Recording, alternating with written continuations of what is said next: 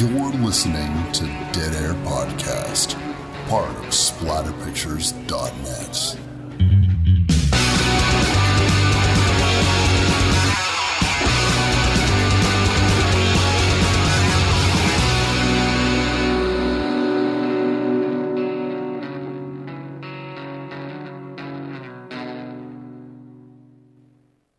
What's up, everybody? Wes, Dead Air Knipe here with always. Typical Lydia. Today's show, we're going to be doing the 1981, not necessarily a classic, Hell Night. Hell Night. Which, with the opening scenes, it is hellish. It is a hellish night. They've got that right. It does not look like anything near heaven to me. You've got teens, you've got wet t shirts, you've got hootin', And you've, hollering. you got hollering, Yeah. You've got public displays of affection. I know that is one of your triple threat no nos, just fucking DEFCON 1 type thing. Yep. Drunk people. Drunk people, Noise. noise, toilet paper, I don't have a thing against toilet paper. but being thrown around. Oh my god. Kill Being- me. Someone clean that fucking mess up. Yeah. That's right. And you have costume parties. I don't think you hate costume parties. No. I kind of like that. And there are scenes in this when all the teens kind of calm down a notch for a second, and I can just kind of revel in the fact that it's like almost like a Halloween night. Mm-hmm, mm-hmm. It's not happening on Halloween, is it? No, it's Hell Night. It's the day before Halloween. Devil's That's Night. Devil's Night. That's not Hell Night. It's it's it's like it's like saying soda and pop. Some people call it Hell Night. Other people call it Devil's Night. And I guess that would happen. Like school starts in September, so all the pledges would be taking place shortly thereafter. And, Mm-hmm. But Frosh Week is Hell Night is part of Frosh Week, which happens when school starts. Yeah, Well, I, I guess they can have a masquerade whenever they jolly well please. that's right. They seem to be doing whatever they jolly well please as it is. That's true. And we have a different perspective on that type of college atmosphere. When I was in college, all I did was spend the entire time. Listen, I was a young, impressionable teen. And even before I was a teen, I was, you know, little lad of eight, nine, ten. It did happen, believe it or not. Yeah, he wasn't a hatch from an egg No, at 15 fully, at an AMC. fully formed.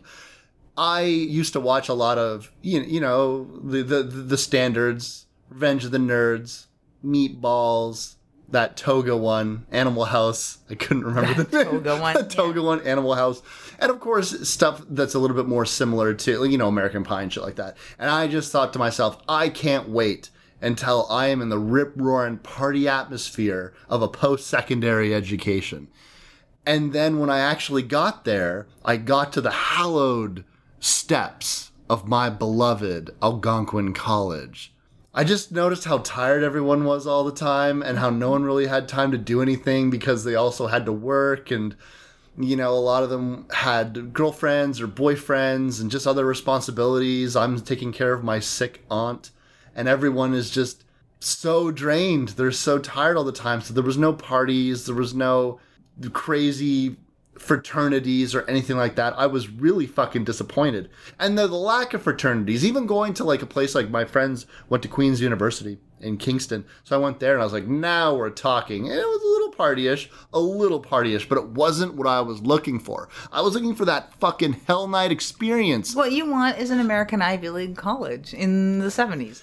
Uh, yes, and I got a little bit of that when I visited my then girlfriend in New Jersey, and she was going to Rutgers, and that's a very prestigious, very one of the oldest schools in the United States, and they had the straight up fucking fraternities everywhere with the goddamn Greek letters on them. Yeah. But it was just it was quiet. No school was out, so no one was there. So it was just very eerily calm.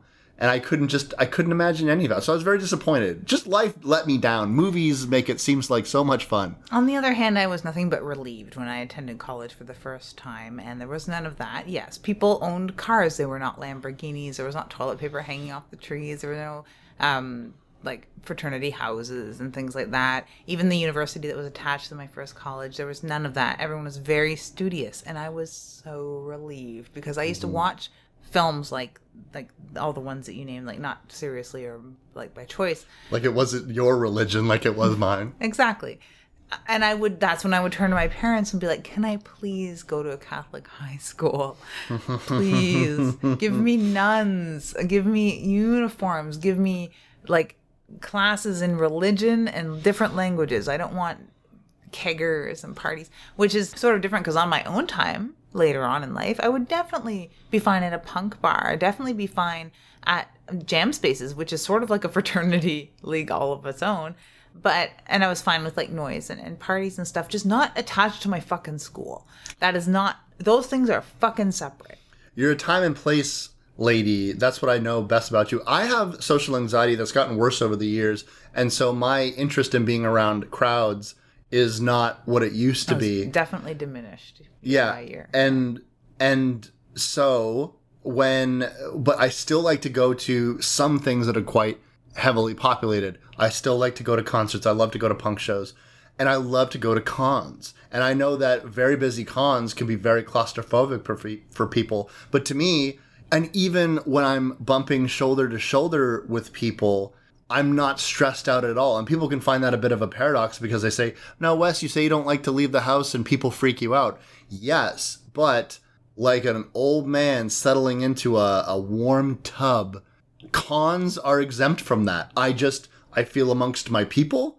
I feel, I know what, I know this is what I'm getting into. And I love going to cons so much that that does not bother me. Three hour lines don't bother me not being able to breathe, stifling under like BO doesn't bother like does not bother me a fucking one iota. You do you put me in the same scenario and I'm at like a grocery store, I will just explode like Katie Kaboom. There's a deep cut for people. I don't know who Katie Kaboom is, but I do know that you have a uh, background in radio, which is kind of feeds into that time and place where we can kind of turn it off and on. And Mm-hmm. with the journalism, you know, if I can, you know, handle being at a convention or even a, a not horror convention, any convention, throw me into any convention, but give me a fucking job to do, please. Mm. Then I can, uh, then I'm pretty much okay. Mm-hmm. Uh, if I don't have a job to do or if it's quiet time, you know, Mm-hmm. I don't want to be in that situation. So I have the same sort of reaction, definitely. So I can relate to that. Um, but that said, conventions. You ever see Linda Blair at a convention? I've never, personally. I've never. I know people that have, but So I have uh, met Linda. I call her Linda.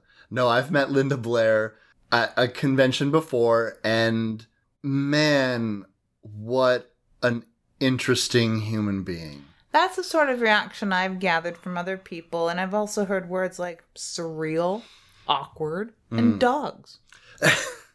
So, for those of you who don't know, Linda Blair, for horror fans, Linda Blair needs no introduction. This is one of the most famous horror actors ever because she was in one of the most famous horror movies ever. She is the star of The Exorcist and d- d- has done horror after that, but The Exorcist, I mean, that's going to outlive all of us. So she's the type of person that demands a lot of attention at certain conventions. I met her. I got a, a, a poster of The Exorcist signed. It's framed. It's hanging up. I love it. My interaction with her, and I've had various degrees of interaction with all kinds of people who have been in horror movies. Like I say, I love going to cons, and if there's a horror icon at a convention, you damn right I'm going to fucking wait in line. I don't care how long it takes. From Tony Todd to Kane Hodder, Wes Yeah. is your man. But like me, on the other hand, I just hang back and I see them across the room, I'll be like, "There's, there's Hey, there's that person. Clive Barker. Yeah, yeah, Over there. um, I'm happy. Yeah, yeah, exactly. And some people like exceed your expectations. I mean, uh, Kane Hodder was a, a magical, exp- like a not even a fucking magical experience for me. I, I believe him, it, and it was, you know. It, it was it was a twenty minute, a solid twenty minute conversation. No one else in line because everyone in Ottawa is a fucking idiot and doesn't know true greatness. And he was just fucking so happy to uh, Robert Englund, Freddy Krueger. So, he is so on for a man of his age. That energy, you feel it off of him, and just loves talking to fans. Tony Todd will fucking talk to you forever. Try to get away from him. That's what I've heard. And some people are curt with you because lines are long, and and sometimes you, you think like Bruce Campbell, super nice dude, likes to will talk to you as he's signing stuff, but the conversation's over once you're done with the signing and the stuff. And he's like, "All right, done." And he he but he's a very animated, very charismatic dude. I loved meeting him. Linda Blair. Wow, what do I say? So sometimes when I'm meeting someone in a horror convention, I, I don't want to just gush about, oh my god, I loved you in The Exorcist. Of course I loved her in The Exorcist. That's why I'm fucking standing here. Yeah, and that's So- what everyone else in line has to say, Exactly. too, so And- it's and- not and- like news to her. And and so I try not to say like I'm gonna say something to Linda Blair that's gonna fucking rock her world. I'm gonna say something to her so when she walks away from this convention, she'll be like, "Oh yeah, that uh, Barney Rubble motherfucker standing at six foot three."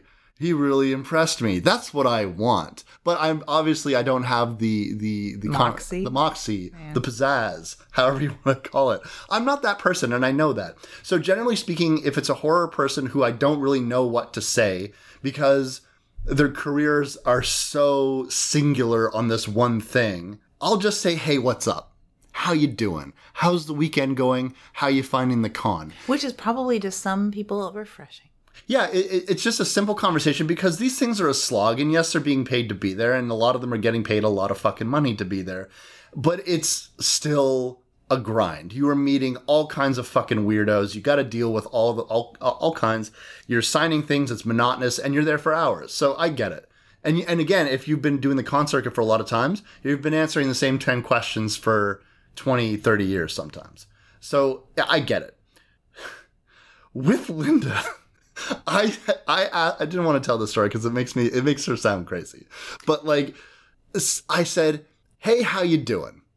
And as she's signing my poster, she goes, "Well, it's just really hard to have a good time when you think about all the dogs suffering in the world. What's going on in the world right now with all these dogs?" What? yeah. I was unaware of her activism. Of the Linda Blair Have a Heart Foundation? Well, guess what? I became very knowledgeable about it because after she handed me my, my thing back, she handed me some literature, some pamphlets, and stuff. If I could do her a favor and go to this website and read up on this literature, I, I was- I was like, I felt like I was meeting a Jehovah's Witness. That's a, the exact sort of feeling that I've gathered, uh, not just from your story. And it's not, it doesn't make her sound crazy. She's dedicated. She has a platform. You know, I get it. Uh, Dave Pace, who had written a long time ago for the defunct and dead Fangoria magazine and has written from time to time for Rue Morgue and his own blogs and things like that and been on many podcasts. Um, he hosted a Q&A at a Festival of Fear, I believe. yeah, I think and it was Festival Fair. he didn't have you know it's it's that thing. You have respect for her and she's a nice woman. Yeah, she's very nice. she is. So it's not that you it's it's hard to say like hard to articulate. You don't want to make her sound crazy. Yeah who does? But she comes off as a little bit it's a little surreal. And it is like encountering a born again christian or someone who's trying to convert you a mormon or a jehovah's witness are great examples. But on the other hand you also don't want to make her sound crazy because what she's talking about is, is very real it is very real and you mm-hmm. do have a heart linda Yeah. blair yeah. so but that's not what you're there for at that moment yes. I, so I, it's it, it is surreal I walked away from that woman thinking, why did I just talk to her about dogs, though? what was with the dogs? the magic of linda blair and I was looking at the literature that she had handed me, and I was like, I guess I'll trash, trash, trash. I just, I don't. Like, what am I gonna do? Like, I don't, I don't even own a dog. So, like, I, I but I, I walked away from that conversation kind of thinking, I don't I didn't necessarily, you know, sometimes, you know, I when I waited for Bruce Campbell, that was a three-hour wait, wow three dedicated. hour wait to meet Or this something. man, uh, or crazy, a different kind of crazy. And when I walked away from that conversation, I was like, you know what? I feel like that was worth it, and that's all that matters. Is I walked away from that situation feeling that my money and my time was well spent because there was that opportunity, and I got to chat with a dude that I admire a lot and whose movies meant a lot to me and and then I got to walk away from it, and that's fulfilling to me, and to many other people, it's fulfilling. I walked away from that conversation. I wish she had just said she was fine. you know, like just how you doing? I'm good. You enjoying the convention? Yeah, thank you. Uh, like you, you know what I mean? Just like small talk. I'll chit chat. I didn't like. I wasn't saying. I didn't want too much more than that. But it was so. uh, fuck all that. It, could- it doesn't matter she's a, she loves dogs, and that was my interaction with her. She loves dogs. She loves animals in general. She's been a vegan most of her life, from what I understand. She wanted to be a vet. She, she, yeah, this is a very deep seated thing within her. So, I mean, it, it's just strange to use that venue to tout something completely unrelated. Although, from Linda Blair's point of view, it's all related because she's Linda Blair. But Linda Blair, if you're listening, because I know you are, uh, the Ontario, Ontario couple found sickening conditions at a dog sledding facility recently. And this will touch the heart of Linda Blair and everyone else who has a care for dogs and dogs that are being neglected. And this isn't the typical puppy mill situation. These are, are dogs that are, you know, dogs with jobs. I love dogs with jobs. And I love dog sledding. I love the idea of the Iditarod. I've been listening to a lot of the Laird Barron interviews on This Is Horror not only because of his writing, but mostly because of the husky dogs. I want to hear every time he says dog sledding or musher. I get just excited because I'm, I'm interested in that. But yeah, there is uh, a Toronto Adventures Incorporated through Windrift Kennels of Moonstone, Ontario. Uh, apparently was offering a dog experience package or a dog sled experience package where you go get to meet the dogs and see what a dog sled dog sled team life is like, which sounds very interesting to me. But apparently there was like 100 huskies just left in their own feces and chained up outside. God. so they weren't very happy with that. And then you could have some uh, proponents of that sort of treatment of dogs with jobs saying that that is how huskies have lived and always lived in, in dog sled teams. So you have two minds there kind of colliding. So I'd like Linda Blair to go out there and sort them all out. That'd be great. yeah, and if she doesn't, or if they don't listen to her, she can just get fucking Pazuzu after them or something. Yeah, she could piss on the floor in front of them.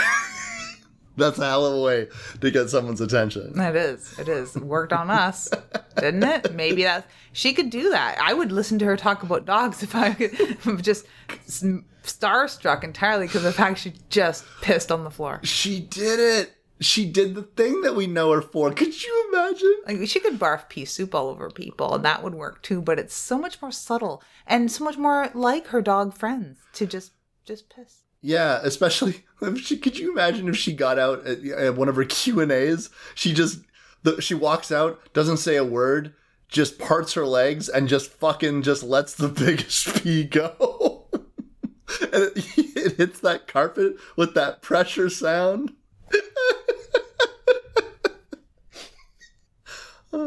It would work. Um, but yeah, I've heard many people describe interaction with Linda Blair much the same, and we get it. We get it. Dogs. Dogs. Yeah. really, really. Uh, you know what? Other celebrities have done it too. Burt Ward, who is the original Robin on 19 in 1966 Batman, he has a dog food company that talks about like how his dog food like actually is very good. And I've listened to a, a Q&A with him where he just goes into this pitch for fucking he's fucking Billy Mays, just like fucking just talking about his dog food. So whatever, I don't know. People use their you got a microphone, you can talk about whatever you want. I suppose so. I don't know. It's it's fascinating though, just to see that trajectory. Like we didn't talk much about Shelley Duvall when we were talking about The Shining. We did touch on like where her life is headed uh, in the past, you know, twenty years. Um, but that has been all over the news and things. We don't need to talk about her her mental decline.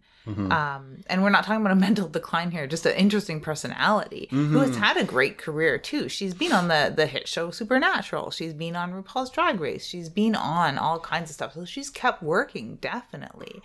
But I've I've noticed in this as well. There's a little bit of a vacancy there. Like she's not the acting isn't interesting to her. I really would have loved to see this other reality where she did become a vet. That'd be Yeah. so cool. She Yeah. still can. Linda Blair, if you're listening, and I know I know you are. Yeah. I know you are. Just go to school. Just go to school. You still you have the money and time to become the world's greatest veterinarian, I bet you. And and I, and I can guarantee you this, listeners, I don't think there's another human being on the planet that cares more about these animals that you would want looking after your pets than Linda Blair as a veterinarian. exactly. But it's it, if you listen to interviews with her, uh, it, it definitely seems to be like I wanted to be a vet, but they got swept up. You get caught up in this idea of I'm a celebrity now. I did this movie and I thought it'd be a one-off thing, but all of a sudden you're with I don't know, fucking hanging out with Burt Reynolds and Rock Hudson or whoever, I don't know. And then your life gets changed and then that becomes kind of intoxicating because you like that life and so you keep acting and that's what she did. But again, fuck all that. because when I first saw Hell Night, I didn't know any of this. No, I did not know anything. This is a West pick proper. it is. It is. How did you describe it from the basement? The Alta Vista basement pick? Yeah, it is a classic, grimy Alta Vista basement pick. We are talking about wood paneling, red carpets, the Nintendo plugged Empty in pizza box. empty pizza box, the fucking big coffee table with like magazines on the uh, on either side of them all stacked up. and- shag carpet. Oh yeah, oh yeah. We are talking about You got to turn the volume up because the sump pump might kick on. yeah, exactly right. And the laundry room's right there, and uh, we've got a fucking deep freezer full of fudgesicles and freezies, and Someone walks by that little well window and you jump a little Yeah, yeah, yeah, you forgot like, you were "Oh." down in the basement. yeah, oh god, what was that? What was that? Yeah, and so uh, so I had this on VHS, and in fact, I still have this on VHS. Most of my VHS collection was lost because, by the way, gang, we also had a massive wall of VHS tapes. My father, when he first got a VCR, was obsessed with taping things off of the movie networks and pay per view and and shit. And so we had that classic 80s VHS library of blank tapes that had three movies on them each. And they were all the tapes were numbered and they had a we had a big red book and the big red book was how you found things. Oh, I want to watch Jaws. And so you flip and you flip, uh okay, that's tape 127 and so you go and you find tape 127. That's how it worked. But then below that I had dedicated shelves to horror movies that I bought specifically because even then I liked the covers and all that kind of shit. And I used to go to Chapters, which is a bookstore, not a place where you would traditionally think to find VHS tapes. But not only did Chapters have a lot of VHS tapes, but they were fucking dirt cheap. And for some reason, got a lot of horror. That's kind of crazy to me. It is really crazy to me. The bookstores where uh, the small town I grew up in did not have movies. Period. Yeah, yeah. It was rare to find a place where you could purchase movies. Yeah, it was fucked up, but, but that was where I we so there was the there was a future shop and the future shop had some horror and I could also go to HMVs when they were still around in Canada and they had they had that, but they started to phase out VHS tapes fairly early as you would expect big chain stores to do. HMV held out for the longest, but one day I went into chapters and that's where they just had this their horror section was immaculate that's where i got evil dead 1 and 2 that's where i got halloween. That's where i got the nightmare on elm street movies. Like that's where i got all the biggies all the the formative horror films from my youth.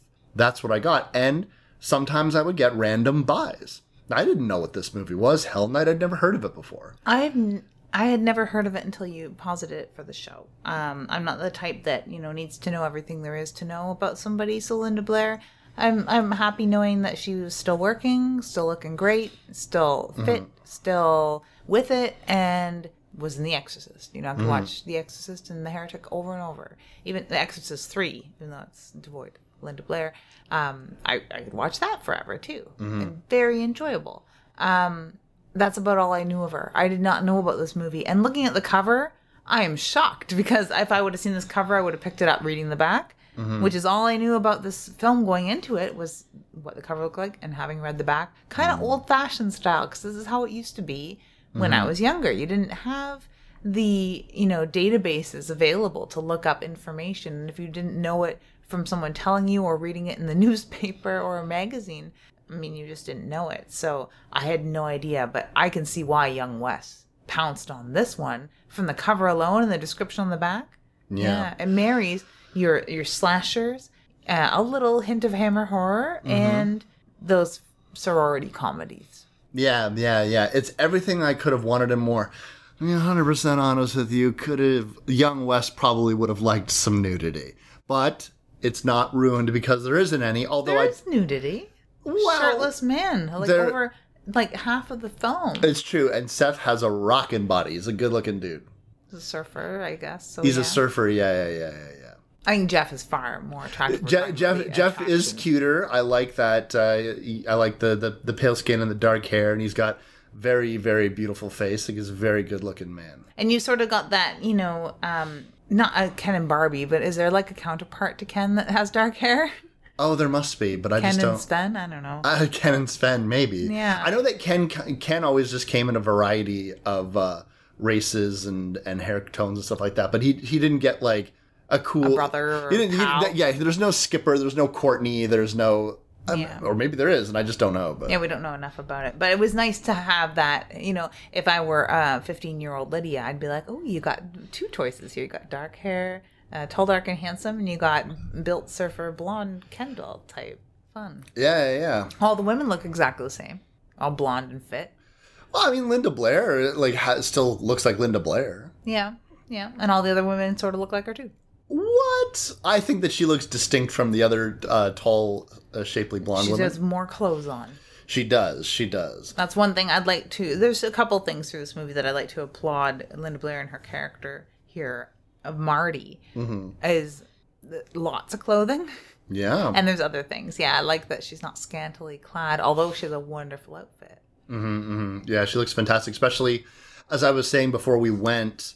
There are portions of this movie where if you were watching it, you would think that it was a period piece. Mm-hmm, mm-hmm. I mm-hmm. like that. And I had said uh, with that information that I had a feeling I'm going to be tugged north and south, hot and cold during this film because of its campy nature and because of those serious bits that are very cinematic and very spooky, very goth. Uh, and it was. It definitely was. Not unenjoyable, not great, but not unenjoyable. And I certainly lived for those moments, those hammer horror esque moments in this film just made it for me, really. Uh, before we get too deep into it, I want to s- extend an, an extra special thank you to Thomas for requesting The Strangers, which was an actually really fun episode. So double thanks. We forgot to mention who had requested it. We did, and that's that's our bad. Sometimes we just get so excited. Thomas has been with this. He has been on the Dead Air bus for a long time, and he he loves to request movies for us, and I fucking love it. And if you guys are ever interested in requesting movies, hit me up on Twitter at West Dead Air Knipe. That's K N I P E at West Dead Air Knipe on Twitter, or you can hit us up on SoundCloud or SplatterPictures.net or Instagram. I'm at dead underscore air 83. Anywhere, anywhere that you want, anywhere that you listen to the podcast and you can contact us, please contact us. Yeah. We, we, I'm always willing to look at films that, uh, because sometimes I never would have thought to do The Strangers. I like that movie. Lydia likes that movie, but I never would have just, I never would have thought, ah, does our audience want us to do The Strangers? And when you look at the numbers, you look at people liking it and you look at people requesting, yeah, they do. So, so- It's true, and looking at the numbers is, is is a fun thing lately. I mean, we're now on Podbean, so people who listen through Podbean, you can find us on Podbean now, which is fun. Mm-hmm. And iTunes has made some changes for podcast partners, so people like us can look at our analytics for the first time ever. I know, on what a iTunes. fucking novel idea. I know it took them long enough. We've been able to look at our, our stats on SoundCloud and on Stitcher and all these other places, like like normal people. But iTunes has just kept that close to their chest for some reason. Yeah. That or didn't know how to display stats or didn't have analytics. I don't know. But now it's unlocked. So with that, leave a review on iTunes. That's how people find it. I think we're one like we're the second Dead Air podcast Mm-hmm. in a row, but one of the more active of the podcast named Dead Air Podcasts. We're easier to find. But Mm-hmm. Look yeah, for the little green zombie. Little Green Zombie, leave a review on iTunes, and you can also leave requests there. Uh, our about page on splatterpictures.net is also a very popular place to leave us notes. Yeah, yeah. People like to, to message us there, and uh, we get them all, right? I, I read every single message, and I, I pay attention to every like. So Splatterpictures.net uh, is about to become a little more uh, exciting, isn't it? It is becoming a little bit more exciting. If you guys have been paying attention to our social media, I recently did a big reveal about the cover page for Teresa. So Chris Bagarn worked that up, and uh, we're really excited about it. And the pages are coming along great, and we are perilously close to announcing an official release date.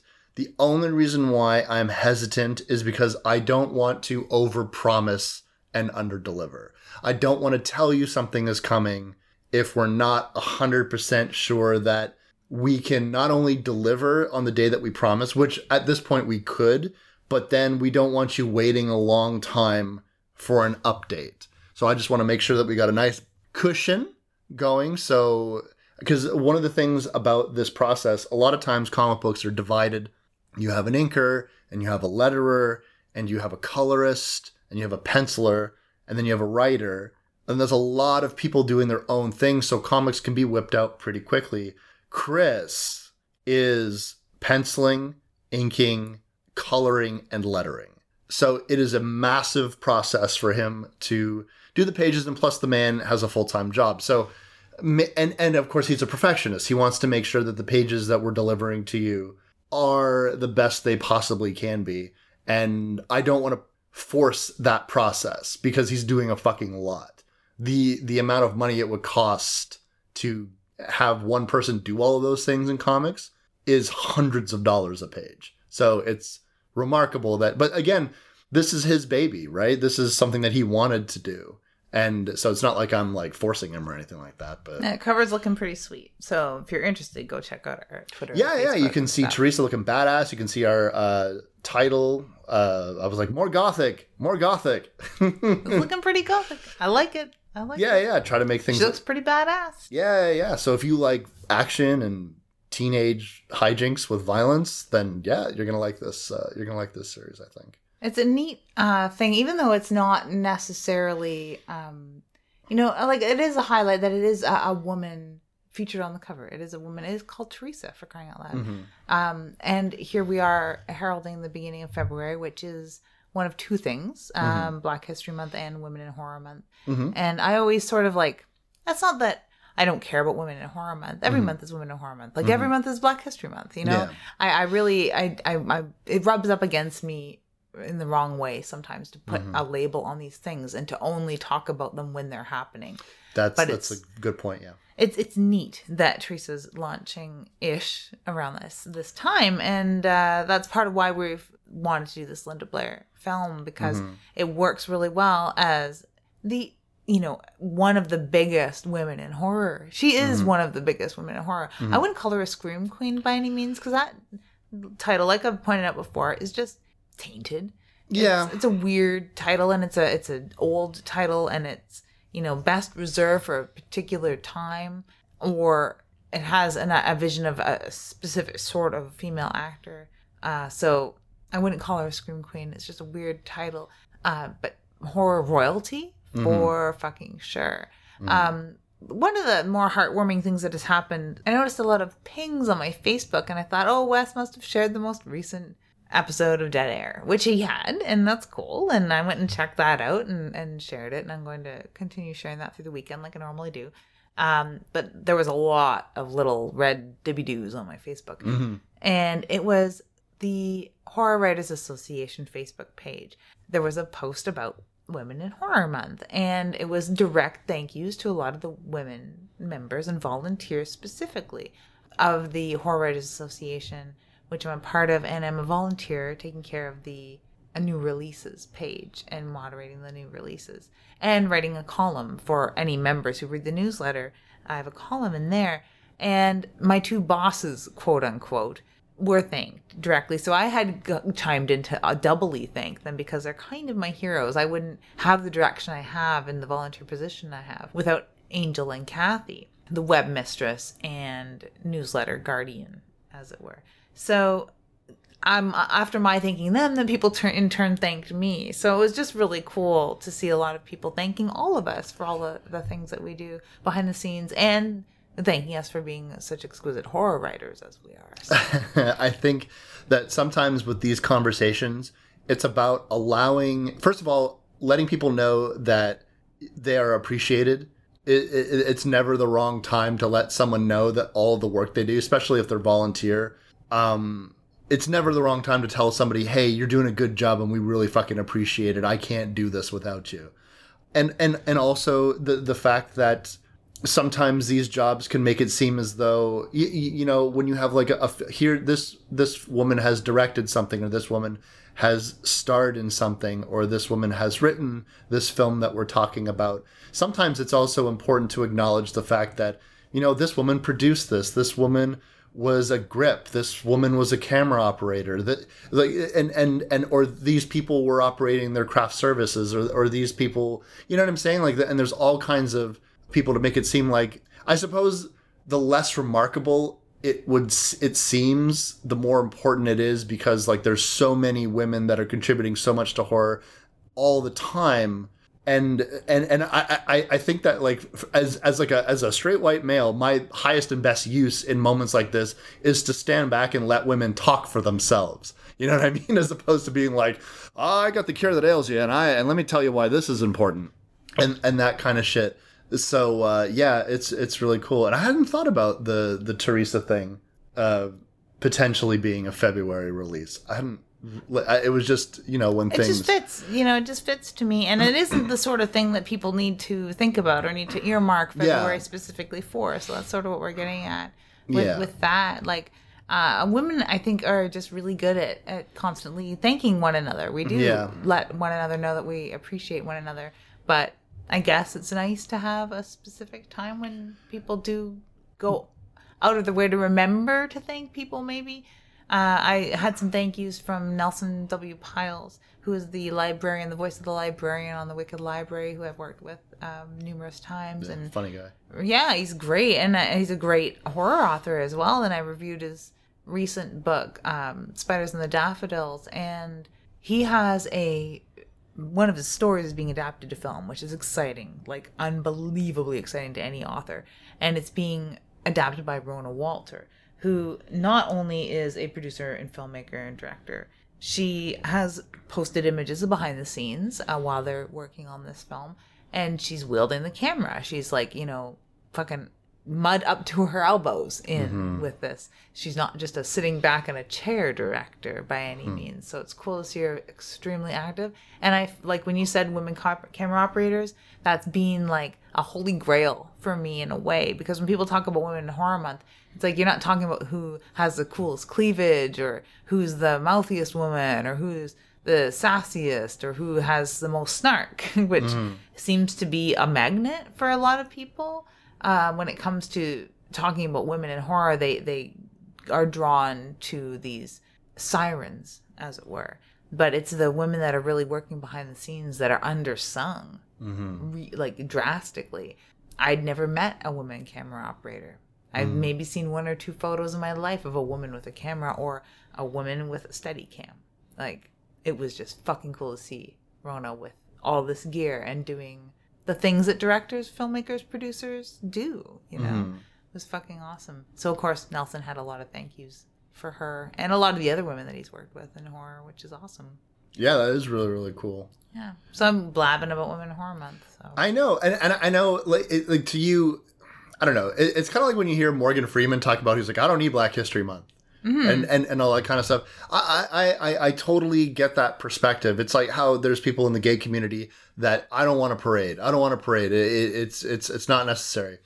And so, like, that, these are discussions that are important to have about is this necessary? Is it not necessary? But I'll tell you what I do like a lot about it is it gives me an opportunity to just keep people are more they're talking about horror and if they're talking about women women in horror that's fucking great you know i i somebody was like what's your favorite horror film that was written directed or or what produced by a woman and i was like i fucking got one that's all three. Here's slumber party massacre.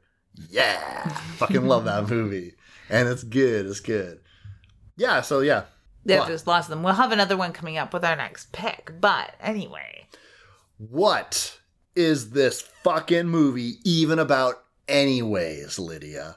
It is about the tragedy of having old money and a new generation that just doesn't know what to do with it. And possibly, you know, the isolation that that sort of money can can thrust upon a family and how you know they're trying time after time to produce an heir because i feel that's what they thought they were meant to do with their lives and all they were meant to do with their lives although they're having you know deformities and you know simple minded children that weren't being given a proper schooling probably not a proper diet not the proper treatment especially if they have developmental delays you know it's a, it's a heart-wrenching story of a family gone awry due to lack of care and lack of knowledge and the ignorance that old money has produced. Wow.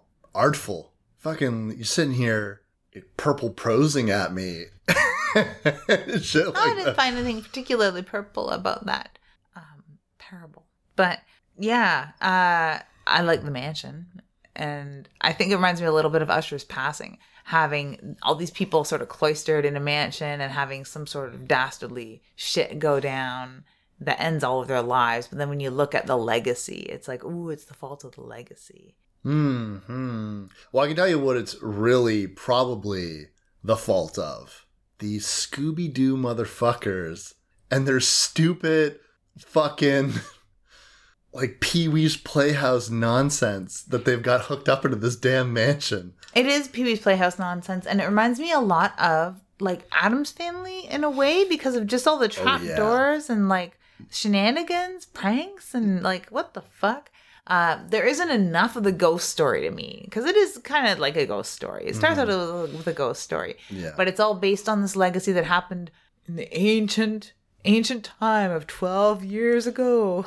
12 years ago. 12 there, years ago. there's also there's also something to be said about the fact that there are inconsistencies in this campfire story. It really truly is a campfire story. And we don't know how much of this is bullshit part of the theatricality that these frat fuckers are up to and what is legitimately a story that can be trusted so we are introduced to our cast of characters, and we got ourselves Jeff and Marty and Seth, not Wes, Denise, and we're going to meet them at this party, and they're going to their pledges for this frat house. the The deal is, is they got to go spend a, a night at this mansion, and it sounds like a Scooby Doo plot. Where it's like, we gotta go spend the night in this spooky mansion so I can get these millions of dollars. But old Mr. Chesterfield, who owns the fair across the way, wants the money for himself. That's exactly what it sounds like. So all these um, you know, college people that I complain so heartily about are basically next door to this awesome mansion. And it is mm-hmm. an awesome setup. I can see how tantalizing that would be. All you mm-hmm. gotta do is spend the night in this mansion that happens to be next door. It's super convenient. No one goes there. We have the run of the land around here. The cops aren't gonna fucking do anything. We can get in and out of this place. We've been in and out of this place for years. It's wired for sound. Yeah. I'm not even kidding. Holy shit, are you not? When the when our fucking it looks like a spaceman, he uh, Peter is orchestrating this whole thing, telling his tale. He's telling a very sad story about this family that lived in this house. Bruno Garth had lived in this house since childhood. He was the fourth, I think, in the Garth legacy, and they'd been living there for these generations. And he married a girl named Lillian, who was dumb, dumb as a post, and wasn't good for much, but bearing children apparently. Um, now, Peter tells it in a much more fantastic way. I would love to see this guy give a haunted walk tour because I don't mind the haunted walk tour people, but they need a little bit more Peter. Oh yeah, That's not he's, even a he's, sex joke. he's he's working the cape. He- It's all Oh, part of it, right? Great. And yeah, he does a really good delivery of the story. So yeah, like they had one child who ended up being deformed and you know, they, they had a hard time raising that child, but they thought they'd try for another. So they ended up having a, a girl, Suzanne, who was had a limp leg and was simple minded as well. None of these children talked and they were quite feral and would grunt like animals apparently. So they decided to try again and had another daughter, Margaret, who had similar problems. Mm-hmm. And then they had yet another child, the fourth child, Andrew, who never spoke a word. So like they they kept having these like bunk children.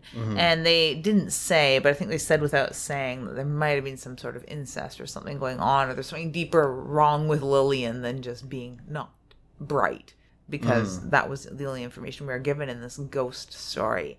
Um, i guess the patriarch of the family raymond garth had had enough of this shit and killed his whole family one night.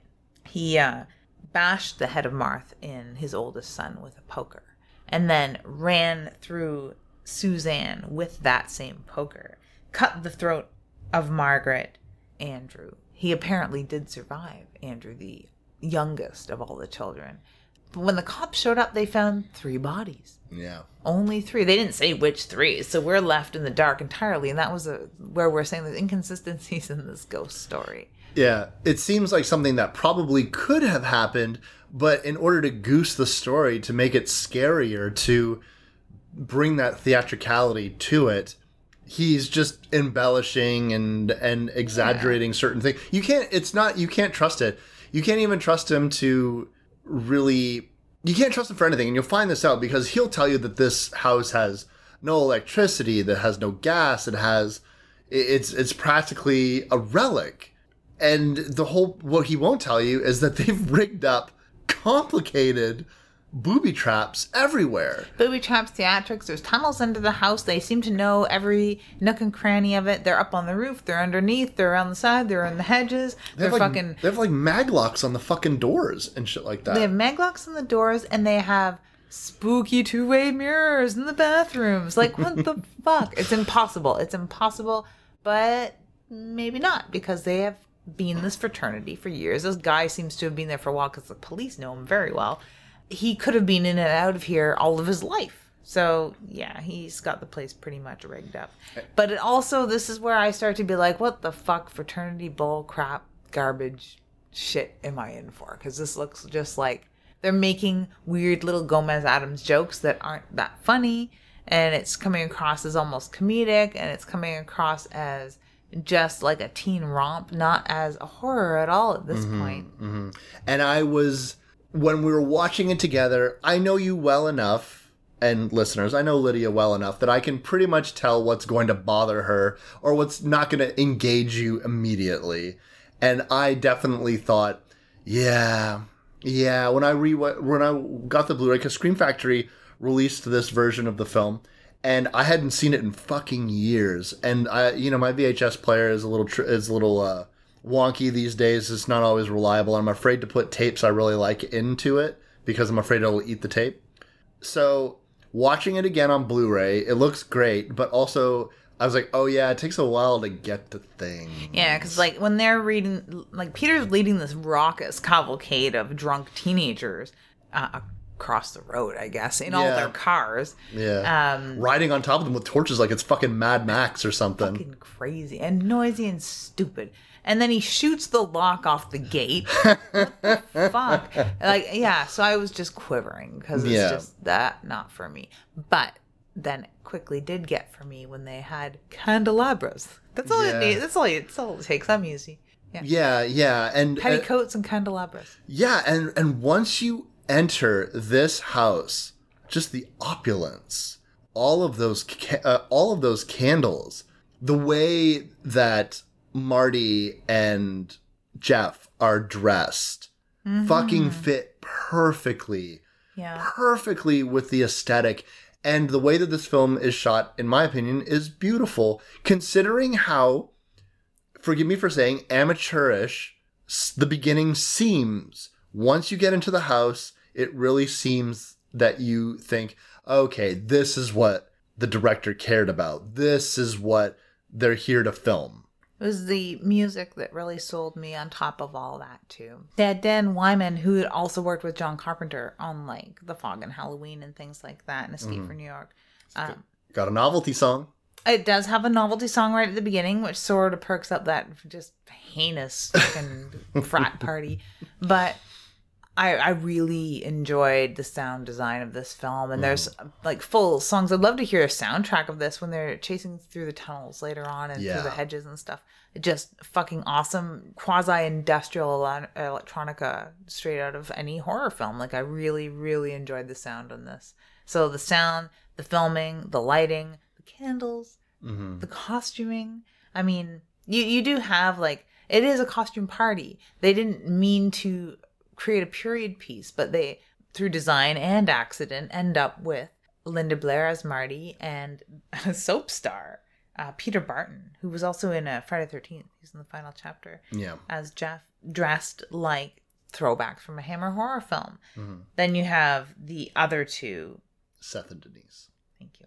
Seth and Denise dressed as a, a flapper and Robin Hood, like just random characters. So they don't really match. They don't go together. You have this couple in Jeff and Marty that are just beautiful and fit into the opulence of this, like you were saying. Like it's wonderful. It's a wonderful treat and it's a wonderful twist. Mm-hmm. it, it, it's a very interesting way and what i liked about this movie when i was younger and and what i really appreciate about it now when i when i got this movie when i was younger i really liked the, the the towards the ending. I liked you know the the family killing these people, and and I thought that it was pretty funny. You know, when I was younger I, and stuff like that. But when I got a little bit older, what I loved was how it really ha- becomes a kitchen sink of a lot of different kinds of horror, and they seem to get away with it by making it a costume party. So you can make it seem like a period piece in some scenes. You're going to shoot it like it's a period piece. You're going to think that when you're looking at this uh, film, it's the 1800s. And then all of a sudden you get your your terror train, you get your fun house, you get your frat party horror. Then you have elements of Hills Have Eyes. Yeah. You have underground cave tunnels. You have cadavers that have been there for years and years. There's there's so many different things going on and and I really appreciate that.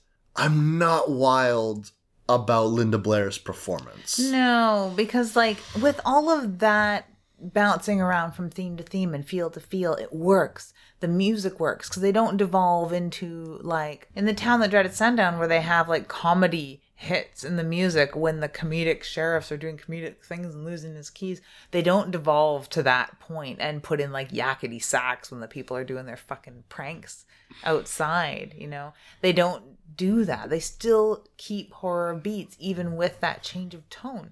So that's how it works. And you have someone like Peter Barton as Jeff with his pretty impeccable delivery. Like not only being just like a wonderful looking man. Yeah, very He's attractive. got a very good delivery because when he is channeling his inner, inner Peter Cushing and you know holding the candelabra down the scary hallway investigating the noise and sees the horror and shrinks back and protects the girl. You know he does all of that very well as far as being a dude bro frat guy or mm-hmm. playing the little lord fauntleroy which he does bounce around between all those three roles with ease and mm-hmm. believability. Mm-hmm. Linda blair on the other hand.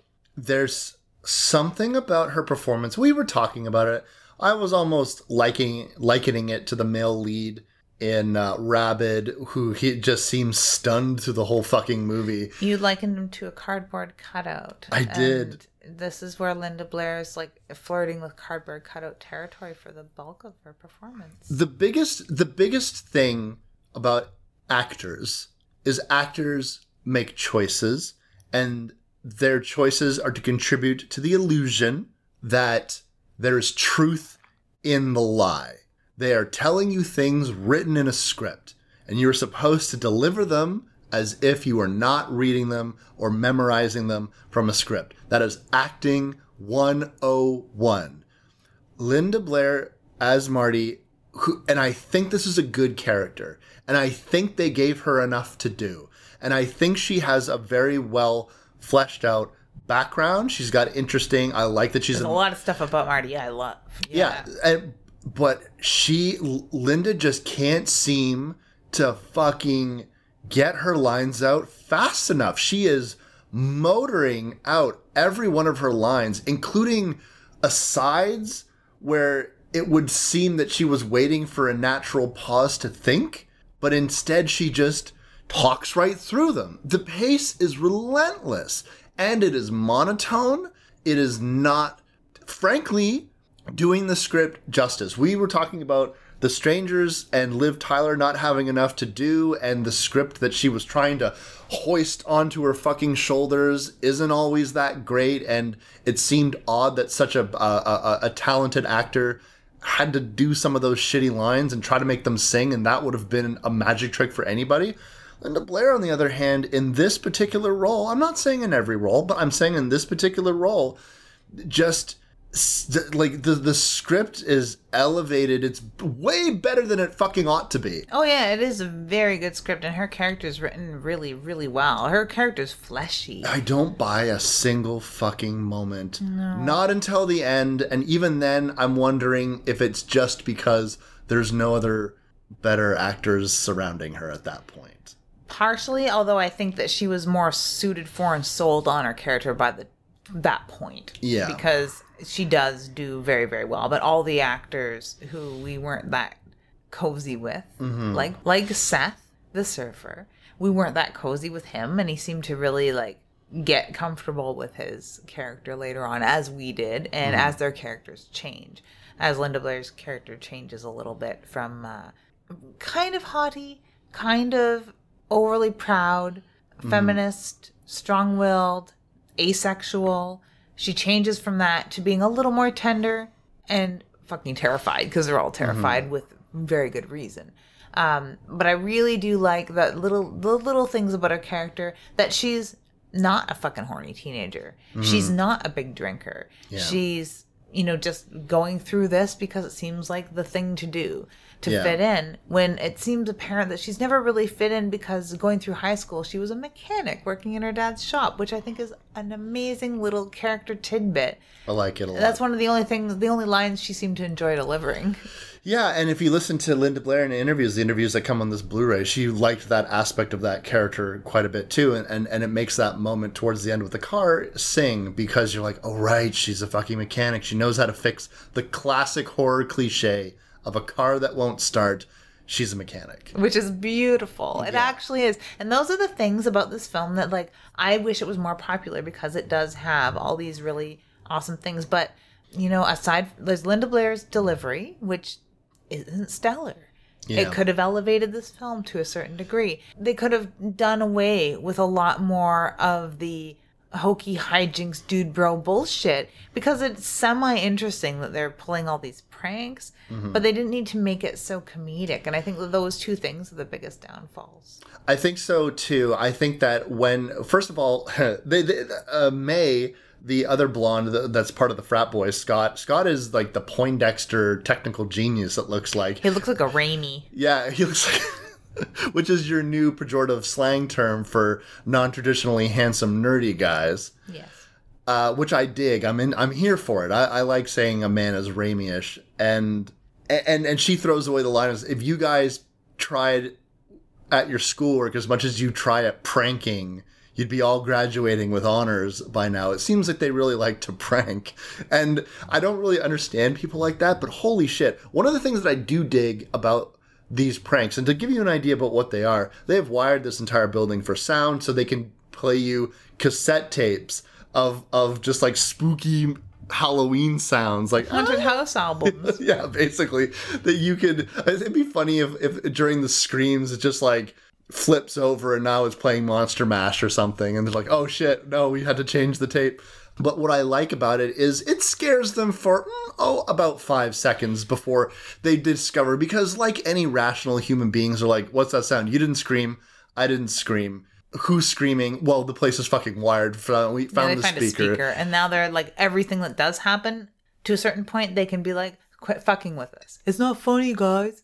Yeah, yeah. Typical horror movies. it, it is typical horror movies and you have this this these funny moments and you got startled a couple of bit by this fucking dollar store bullshit that they're fucking They had a, a snake in a can for crying out loud. A snake in a fucking can. I've never been scared of a snake in a can in my life. it's so good though because the, so the, the the attitude that these uh that uh, Seth and Denise who are been all over each other just grinding in their underwear for pretty much the entirety of the movie thus far and they seem to be like the annoying sexed couple that is distracted by love making Because all he cares about, he's a surfer. All he cares, and he admits as much, is screwing and drinking and surfing. That's all he cares about.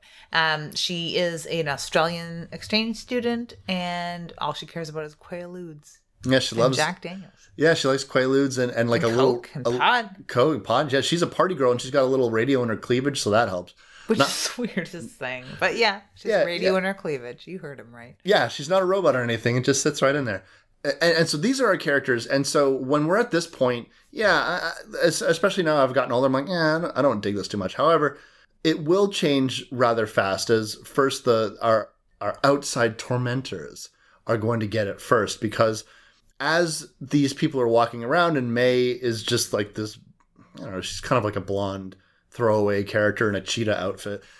I called her Jungle Jane in my notes. Jungle well, that's pretty good. Maybe she is supposed to be Jane. I think she's supposed to be Jane. I didn't see a Tarzan, but whatever. I also didn't see a name Marion. So Yeah, that's true. Uh, so uh, Scott brings out some exposition about how you got to be careful. There's there's tunnels all underneath this place, which the two glaring issues with this film in terms of plot to me are why are the killings starting now? They've been coming to this house for years, so it can't be a simple matter of trespassing unless it is just we are fed up every You're year trespassing. like the Yeah. first couple of so so what i dig about that explanation is that would mean that these people still living in this house because there are still people living in this house are not inherently violent people they're just fucking sick of it every goddamn year you people break into our fucking house you've put crappy skeletons and stickers all over the place and you're playing your stupid screams i'm trying to sleep so th- and, and we're done we're done we're gonna get rid of you They have no way to convey that. There's no way to communicate that to the audience. That could very well be the reason Mm-hmm. because it's not like a legacy thing. It's 12 years. What happens every 12 years? Nothing. You Yeah. know? And- it's not every 13 years, which is cool and spooky. it's not like 100 years, which is Mm-hmm, ominous. Yeah, yeah, it's supernatural. But and the second thing is if these boys have explored the place as much as they claim to have, I find it difficult to believe that they had at no point discovered the dining room in the caves.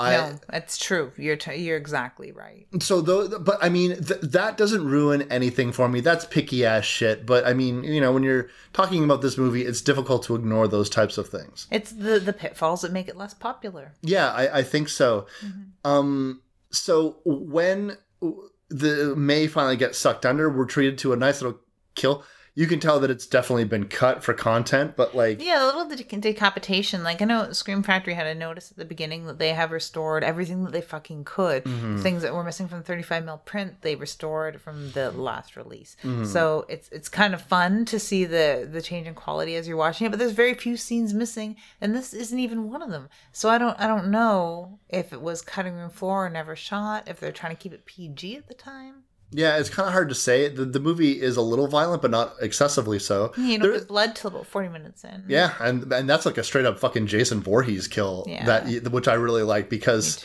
when Scott gets it, it's the old, it's the classic, and and I love the way that they're treating our killers in this film because we don't see, we just see dirty hands. And, and so to me, it, it it shows a lot, even more restraint than than Hills, or anything like that. and it right? definitely does have some hillbilly horror aspects to it with Mm-hmm. the dirty hands and the way that the people are are dressed and when when you forget that there is a college town surrounding this mansion Yeah. you can really get sucked into the idea that they are secluded Mm-hmm. and it gives it this gothic sensibility a gothic hillbilly horror kind of feel to it Mm. which i really enjoy Yeah, and meanwhile, when everyone's getting spooked by things, I mean, they're seeing everything. That ghost. Let me ask you this: Is that is that a spirit that dwells in this house, or was that like a Scooby Doo hologram? that was a scooby-doo hologram It's a Scooby Doo hologram. That's what I thought they were gonna redo because when they because they have control boxes, guys, with toggle switches and little not even LED lights. Those are bulb lights for crying out right? loud. They have little control boxes like you're flying a model airplane in the 70s or some shit that control the mag locks on the doors that probably control you know this flying bats on fucking fishing line. Like it's this stupid shit. But yeah that ghost was definitely 100% a fucking hologram. Probably used a similar trick to the double-sided mirror where he's standing behind, behind a double-sided mirror with a mask on. And when someone looks in the mirror if you turn on a flashlight on your side the hidden side then their your scary face is projected as their reflection. It's as very simple little tricks it's as impressive as it is lame. As I was saying to you while we were watching, Yeah. for uh, pranksters that have that have done wiring, they're like electricians, they're engineers, like they're fucking making all this stuff, and then it's like, and here's my shitty gorilla mask, here's my snakes in a can, here's my crappy fucking Halloween shop spooky skeleton. and what they're they're hedging on that they have sufficiently scared these people to the point that those things will still work And, and and I dig the idea that it's just frustrating them more than scaring them. They're just getting annoyed because it's like that classic thing in horror when you've made me jump at a jump scare, you've startled me. You haven't scared me. No, it's a cheap shot, and I know it, and you you do know it. Yeah. you do know it. But eh, They don't even know that May's dead, though. And by the way, Scott, Nerdlinger himself, dressed as a pirate, is going to get his head straight up twisted around 180 degrees. Yeah, which is a nice kill. It's a nice kill, drops It to the happens on the roof. May's underneath the house. Mm-hmm. No wonder no one knows they're dead. Mm-hmm. And any screaming that they would hear would just be attributed to more bullshit that Peter's cooked up. Yep, which is nice. So Peter's sort of running around, still trying to work his knobs and jiggle his switches and scare everybody because he's a mastermind of fear. He's so into it. Fucking weirdo. But once he realizes that everyone's kind of gone and he goes up to the roof looking for his boy and then finds that his friend is dead. I like that scene where he's basically d- d- turning the crank and it's like that scene in Jaws with fucking Quint like like, bringing in the shark because it's so slow and methodic and, and it's a, a big shot of the line and that clicking sound it's like it's weird to me i was like that has to be on purpose but anyways He takes off. He's almost like, you know, fuck the people that are living in the house. oh my god you know, yeah. I'm just going to get out of here. So he runs for the gate to save his own ass because he realizes something has gone dreadfully wrong. It's beyond an accident Mm-hmm. at this point. Now, this entire property is completely enclosed by a, a very high wall, but also a very treacherous iron gate and iron fence. It's difficult to climb. You'd have to have like you'd have to know how to climb something like that. And then the top is razor, and then this heavy chain. It's all it's a flim flam artist, right? Like this heavy chain and breaking the lock with a gun to indicate, oh, we haven't been here, and it's all bullshit. Even though he has a key. Yeah, he has a key to this lock. He has a key, but don't worry because he's going to get pulled away by one of our friends. But see, we're not entirely sure about what's going on. We seem to get the indication that there's more than one person in this household. There seems to be somebody very tall, very strong, and there seems to see someone someone else in a blue jumpsuit that's just constantly sort of scampering around the ground. It's the scamperer that scares me the most. He's very quiet and he seems to be everywhere. Yeah. Everywhere you want to be. And plus, there's these great shots of him in silhouette where you see him sort of ape like almost. Yeah, yeah. Which is doubly terrifying to me. Then, when old Peter gets a scythe right to the chest, Yeah. that's a good fucking shot. Which starts a little more of this hillbilly horror feel because there's a pitchfork later on. There is a pitchfork, and it's like these are the only weapons. One of the things that I find interesting when you are dealing with deformed inbred families, they always seem to think they're always nigh indestructible. Why is it that normal s- things can't kill them, but the second farm boy tough asshole. oh Jesus, fucking corn-fed kids that Yeah. just can't be fucking taken down That's exactly it. unless you use farm equipment. That's what they're weak. and is also what they're going to use against you. And you have absolutely you have no fortitude against a yeah, yeah, It- pitchfork. yeah. It's like they have a plus ten if they're using a pitchfork. it's true. It's very true. Now, when everyone on the exterior is gone, it seems like it's now time to clean a house. But they're not literally going to clean house because that place is filthy. It is filthy. I, I can't imagine how they're tucking into bed with Mm-hmm. so much dust. We had a good conversation about how much dust and how impossible it would be to sleep. One couple is fucking naked because they've been, like you said, grinding in their underwear all this time because Mm-hmm. is somewhat PG. And they are under the bed covers and stuff in these filthy old beds, which is just fucked up to me. Linda Blair, on the other hand, a woman after my own heart. The Linda Blair have a heart foundation, Mm-hmm. as it is. Um, she's taking a dust cover off of a bed and she's going to lay on top of the bedding in her clothes. Mm-hmm. But still, the amount of dust in those pillows, the amount of rat feces, like, ugh, I couldn't imagine. Yeah, and, and especially when you got your face right close to those pillows, that that stale smell. Yeah. That you would be, I wouldn't be able to sleep. Like it would be, it would be too much for me.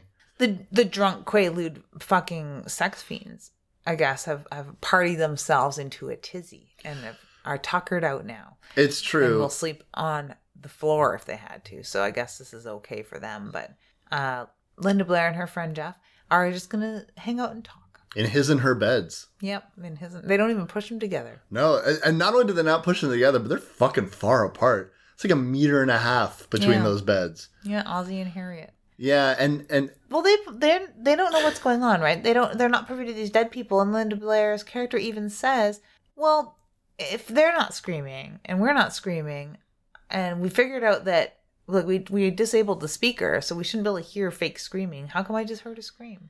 Jeff proposes that there's probably speakers all over the house, which is, by the way, not unlikely. Yeah. And it would be good enough for me. To be honest, with honest with you, I can't even watch this film from the perspective of like I would be more worried. I wouldn't be more worried if someone told me that I was going to some place and I the the second I saw that I realized that the place was wired and it was all just traps for spooking me. I wouldn't fucking acknowledge anything that was happening. So I would be easily convinced that nothing is wrong. And I would just go to sleep. Now, I'm a heavy sleeper, so I would have just slept until I died, I guess. But like, which, by the way, uh, Denise will also do. Denise, our, our beautiful flapper girl with the intoxicating, enchanting accent, and the Quaaludes, which also intoxicate. She And enchant. and enchant she um cannot be she cannot be scared she cannot be riled we know this because peter's stupid two-way mirror trick doesn't work because she's so hopped up on shit Yeah, she sees the deformed face in the mirror and says, "Wow, those Quaaludes are really messing with my skin," which Yeah. is crazy. But this is like a scene where it reminds me a little of Nosferatu, where she's in bed alone. and standing over nosferatu or uh 1931's frankenstein when frankenstein's in the bedroom uh that type of stuff like and i think that's very deliberate again you have her i mean she's she's dressed as a flapper girl so she kind of looks like she's from the 20s i mean it's lingerie at this point but still it has that older Old aesthetic.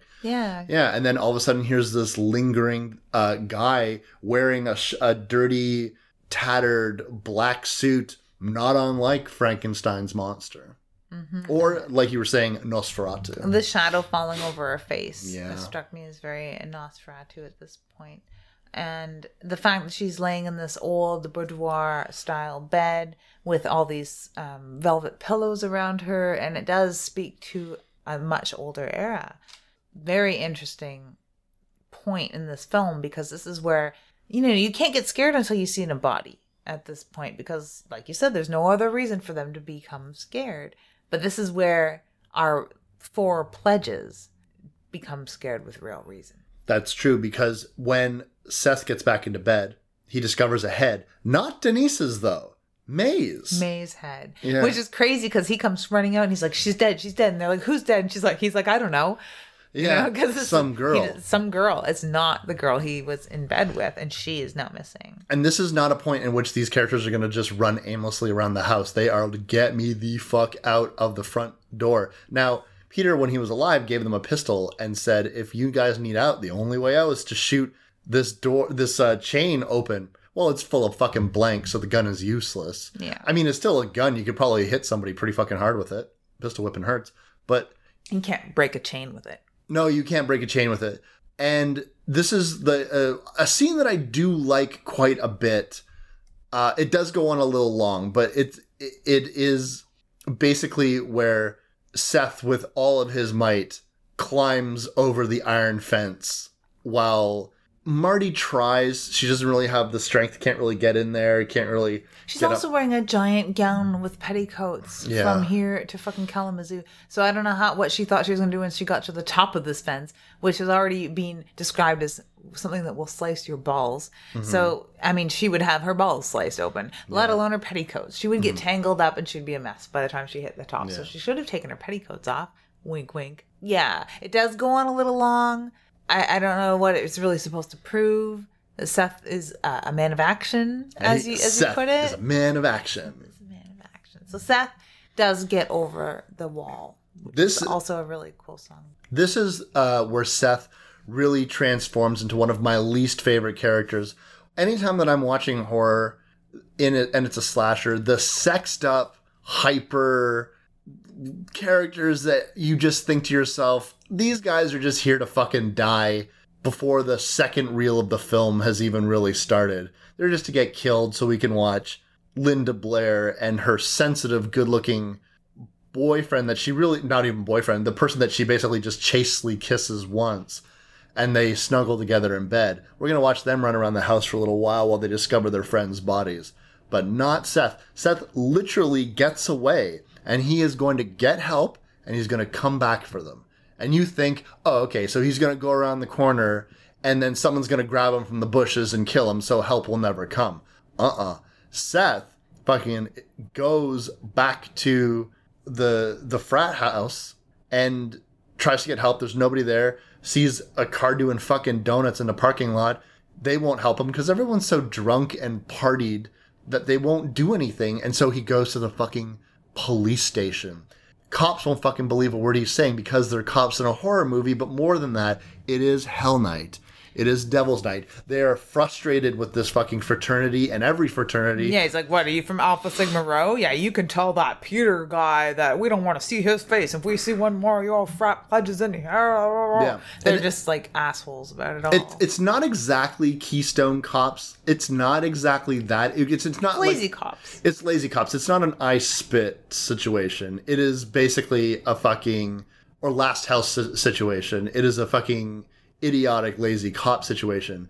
Fucking Seth pulls out the most unexpected but badass thing ever. He fucking like unsupervised. No cop is paying attention to this person who ran in bleeding, dirty, saying that people are getting killed. They tell him to fuck off. He goes to the evidence room, which He, just he has happens to walk past the evidence room. It's not even that he's like, "That's it. I'm gonna grab a gun and take care of this shit myself." Yeah. He walks past the evidence room and notices, and there's a table full of fucking guns and ammo. and ammo. and a window conveniently right there that he can just scoop up a shotgun. He's already told a story about buying a shotgun and threatening people with a shotgun when he was young and fun.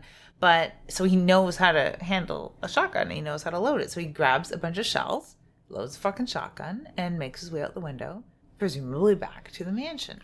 And, and I fucking love this so much because I, I think that when you see him freak out, you could easily think, "Oh, okay, I know this trope. This is the the cool, sexed up guy who, when the chips are down, he freaks out, abandons his lady, abandons everything, like doesn't only cares about self preservation, only cares about himself." And so you think, and so you you're like, yeah, okay, fine. I've seen that a million times in a horror movie, and so I don't think two fucking things of it. This fucking guy d- d- is good to his word to the point in which I, I, I get a little offended when we cut back to the house and it's a really fucking great scene by the way yeah where marty and jeff jeff in particular says seth isn't coming back to help us and if he because if he was going to help us he'd be here already Mm-hmm. so they basically just think that seth has abandoned them and they don't know that this guy is like robbing police hijacks a car and is driving back to them with a fucking loaded gun because no one will help him. So he's like, I'm gonna fucking go and help them. I'm like, what a fucking dude. This guy's a hero. I love this. I fucking love this so much. But there's a scene that happens that I think you love. Which one? Well, let me tell you, it was a scene where you said, What's happening? That's creepy. When they're in the bedroom Oh, yes. and all of a sudden you see out. At first, you'd think it's Linda Blair, like, because they're they're tuckered out now, and they're talking about. They'd already had a conversation about kind of creepy stuff. Or mm-hmm. way earlier, Linda Blair had asked Jeff if he believed in ghosts. Well, you know, she saw. She saw witch once. she saw which ones, and he says that he saw an elf, and it is like a spooky conversation, which is ridiculous. We laughed our asses off because, like, a witches exist, and he he probably saw a short person. Yeah, he was like, he was three feet tall and he had a beard and he had a red cap. What would you call that? And I was like, a, a short man. A short, A short man with a beard. A short man and witches exist. I mean, Yeah. you saw witch once. What is that supposed to mean? Yeah. Uh, describe this witch you saw. Was she flying on a broom over the moon? Yeah, does she have like the, the, the does she have the bent nose? Is she like the witch on those Halloween Is it decorations? Roald Dahl witches? Yeah, yeah, yeah. Like, or is this a woman that's older with a black outfit on, and she said something witchy to you? You know, like, blessed be. Or something heinous curse, like what the fuck, Linda Blair. But so you know, we we have this uh, this idea and this vision. We're getting into this gothic hammer horror look right now because they're in the bedroom. They're scared. There's candles everywhere. They're talking about what has been going on, and I think at this point Jeff has discovered bodies that he hasn't told Linda Blair about yet. yeah. He he, so he explored the grounds with that pitchfork that he found. yeah, so they're holed up in the room waiting for sunrise, mm-hmm. basically scared. What we start to see some motion behind them. The carpet is moving, and at first I thought it was her hand. So this is a very expertly shot scene because all of a sudden rising from the floor we see the figure of a man underneath of a carpet. And Yeah. you're confused as a viewer as to is this a corporeal person that has somehow found their way into the room? Is this another prankster we weren't we didn't we weren't aware of? Or is this a ghost? A good good good ghost? A good, good, good, good, good, good ghost. That's right, Scooby. It could be. Because it is a flat carpet lying on the floor, mm-hmm. and then all of a sudden, silently, without a fucking word or sound, it just rises, and you start to see the shape of a very large man. And they turn around. That would be fucking terrifying. That would be to me. fucking terrifying, especially in the situation they're in. But that would be terrifying. If we turned around and there was a carpet man standing in the middle of the room here, I'd be pretty freaked out. Oh, man. So Jeff is also a man of action and a man of pitchforks, and he pitchforks this this figure Yeah. as hard as he can. He's like, "Go chest. fuck yourself," and he fucking gets him, and then kind of lamely, kadoosh, that person falls over, and you think, "Oh, he's going in for the double tap." That fucking person's gone. Gone. There's a trap door into the room, and then it really becomes scary because you start realizing that not only is this place a, a place that you're unfamiliar with, and everyone that did know it inside and out, who probably loved the fact that there was trapdoors everywhere and secret passages and all this kind of shit, are all dead and they can't help you, and you can't get out, and it's just the two of you, and you're armed with a pitchfork. You don't even really know how many people are fucking after you, or really what kind of people are after you. You realize that for all you know, every room in this house is not safe. There is a way into every room into this sing- this house from this underground layer. So Jeff decides to take the fight to them. He's not going to wait around for them to come back and kill them. Which freaks the hell out of Marty. Mm-hmm. She wants to just stay there, just stay safe. And I'm thinking, you know, you could barricade that, but how do you know there isn't another entrance into that room? Yeah. What's going to happen at sunlight? No, no one's coming to help you so far. Mm-hmm. So what what do you think is going to happen? You're going to stay there and wake up dead. That's what's going to happen. So they travel into the tunnels The tunnels with a candelabra. Oh yeah, and this is a really interesting part of this film because this is where we get a, a, again a completely different aesthetic. And now you're thinking that this could be the hills have eyes. This could be they could be in the desert, the, a, a nuclear wasteland right now. This could be Texas Chainsaw Massacre. This This, could could, be- be... Texas Chainsaw Massacre 2, or this could be the catacombs or underground tunnels underneath of House of Thousand I was just gonna say, yeah. Like this is genuinely scary. Mm-hmm. I love this idea of these catacombs existing underneath this house. I love this idea of them not really being certain. This is the only pass that I give for not being able to find that the dining room, let's say, is there's so many twists and turns. It is feasible that they didn't want to monkey around there too much because they were maybe worried that they themselves would literally get lost in that place and not be able to find their way out. Yeah, the hedges up on on ground level are in a labyrinth, and so are these tunnels underneath. And what's interesting is that there's about the same amount of light. There is a little bit of light at the end of the tunnel, so to mm-hmm. speak, and there's light here and there from the hedge maze up above ground. Uh, so I do like these two feels that are going on in this film when the, when people are running around or being chased around the hedge maze, or when people are running around or being chased around these tunnels. And they do become not just exploring these tunnels for a way out, and finding this creepy dining room, very Texas Chainsaw, they begin to be chased. Yeah, and, and when they're in this dining room, what you have is this old table. It looks as though, and I would assume that the remaining missing bodies of the five, because there was two bodies in there, so three plus two is five, and then Denise's body. We we don't see Denise get killed, although she's dead. I don't know what earned her a seat at the table. Maybe because she's pretty. Oh, maybe Grandpa. Maybe Grandpa was gonna kill her. You never know. Yeah. But but uh, but and It still makes no math sense because if there's two dead bodies there, Mm-hmm. and there's two bodies alive and chasing people around the mansion, that's Mm-hmm. four people. And they, the cops originally found three bodies Mm-hmm. 12 years ago. That's eight people. Hmm.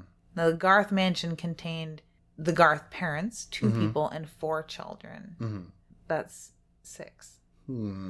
So I'm still like I can't account for the, all the the people in the bodies, but whatever. It's not math time; it's horror time. But the chase scene is quite good. I love the camera work in these scenes. It's very claustrophobic. It's very difficult to see which directions the characters are coming and going from. You have a, a sense of urgency because it seems like the camera shots behind them are a POV of this person chasing them. Seems to be there's almost like an industrial drum going on in the background, let mm-hmm. alone the typical waterphone and the high pitched mm-hmm. horror sounds and, and the startling piano. Mm-hmm. It's very, very good. Meanwhile, our boy Seth has fucking gotten back here, and this is where Seth becomes the fucking Billy badass of them all. Because not only does he find an alternative way into the place, and he finds that because when he drives up to the place, he sees that blue jumpsuit motherfucker scamper in front of his car. How is this person consistently getting in and out of the property? There must be a way in. Yeah, that isn't through the gate. Gate's Yeah. still locked. Ah, but there's a fucking in the in the in the wrought iron gate. There's a fucking bend in it. There's a broken fucking piece, and so that's how Seth gets in.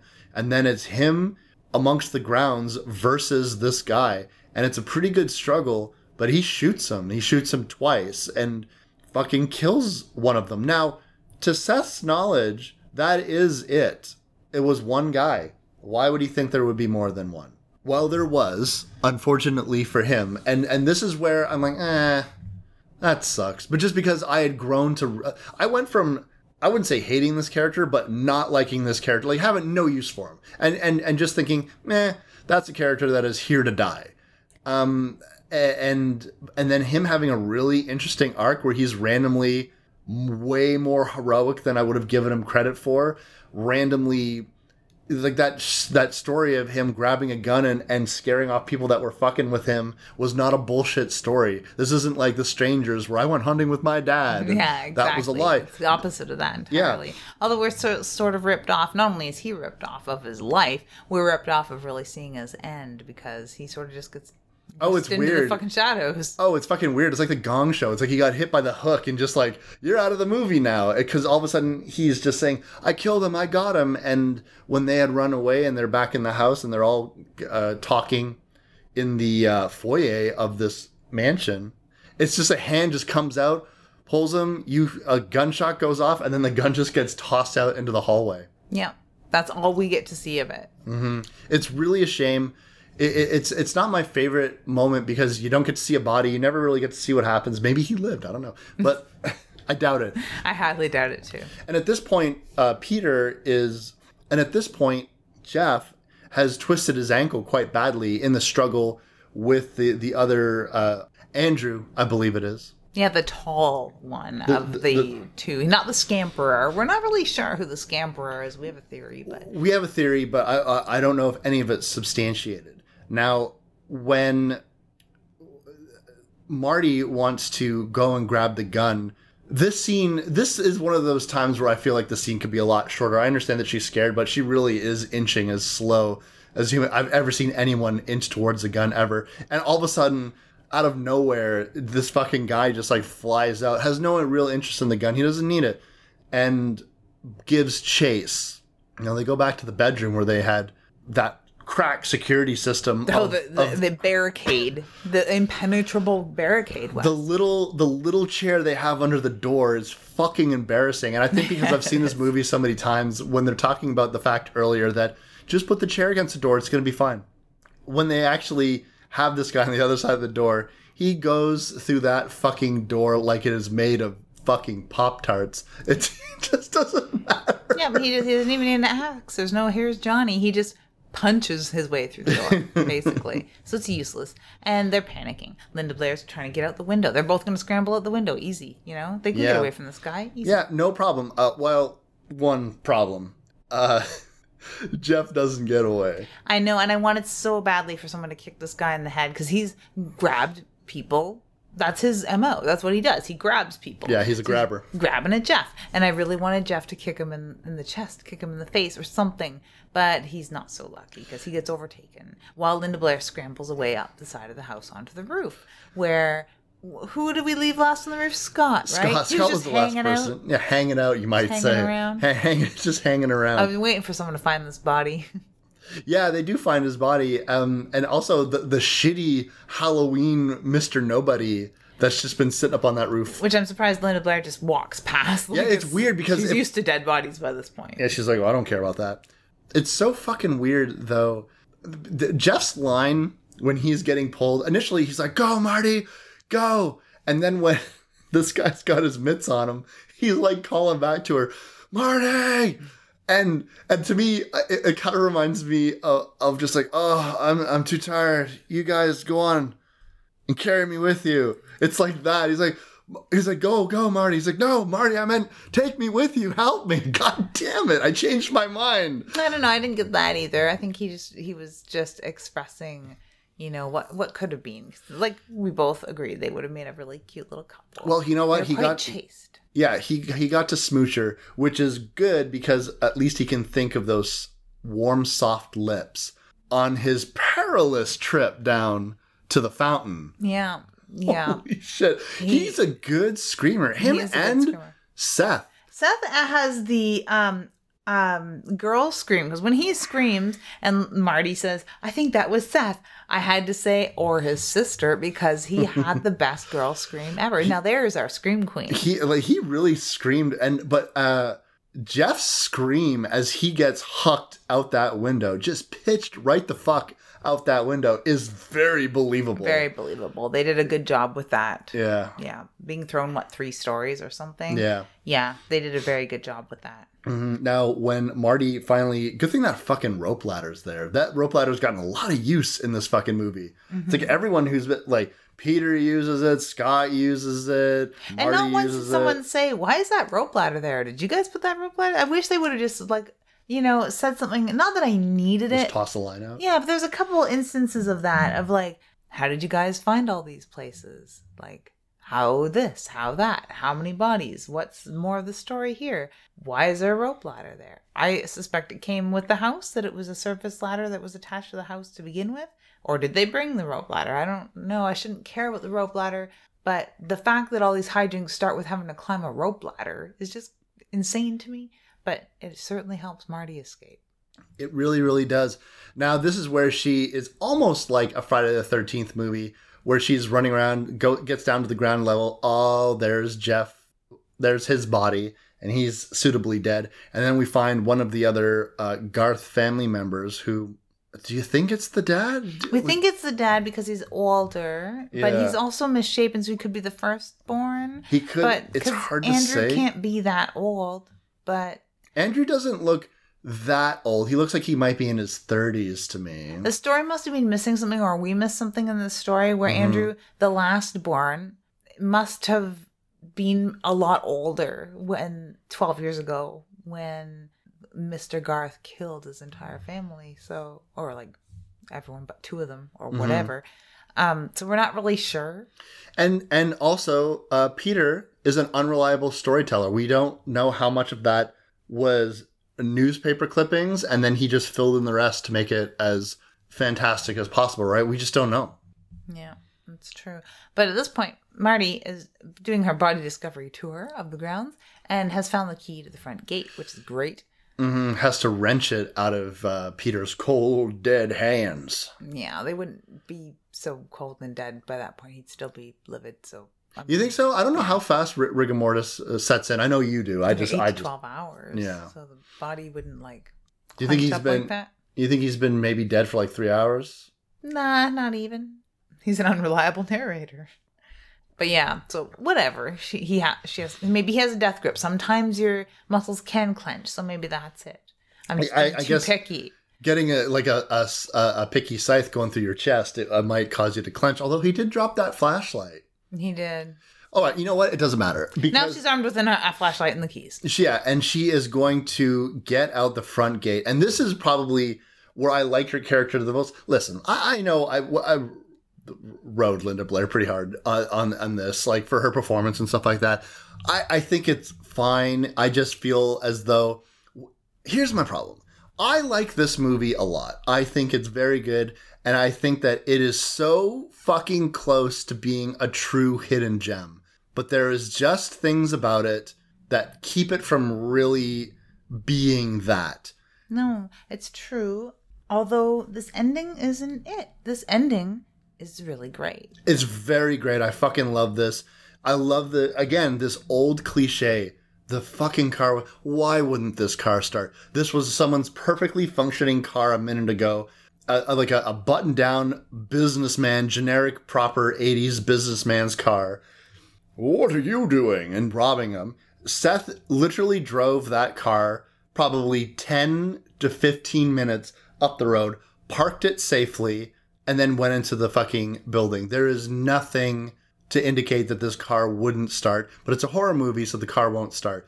Marty gives it a couple of pumps of gas and then instantly uh, Pops the hood. pops the hood. Yeah. Fucking gets that thing going. And I don't know what she does. Something with a fucking spark. Gets this fucking spark going, or I don't know. It's, it gets the spark going. I love this. yeah, Uh, sorry, I I'm think not a car guy. yeah, she either had to spark something to kick over the ignition coil, Mm-hmm. or there was a loose battery cable. Yeah, so there's a lot of there's a I mean there's a couple of possibilities, and she gets the fucking car going, and you think, oh, is there a monster in the back seat? Nope, no monster in the back seat. Well, she's gonna drive away. Credits.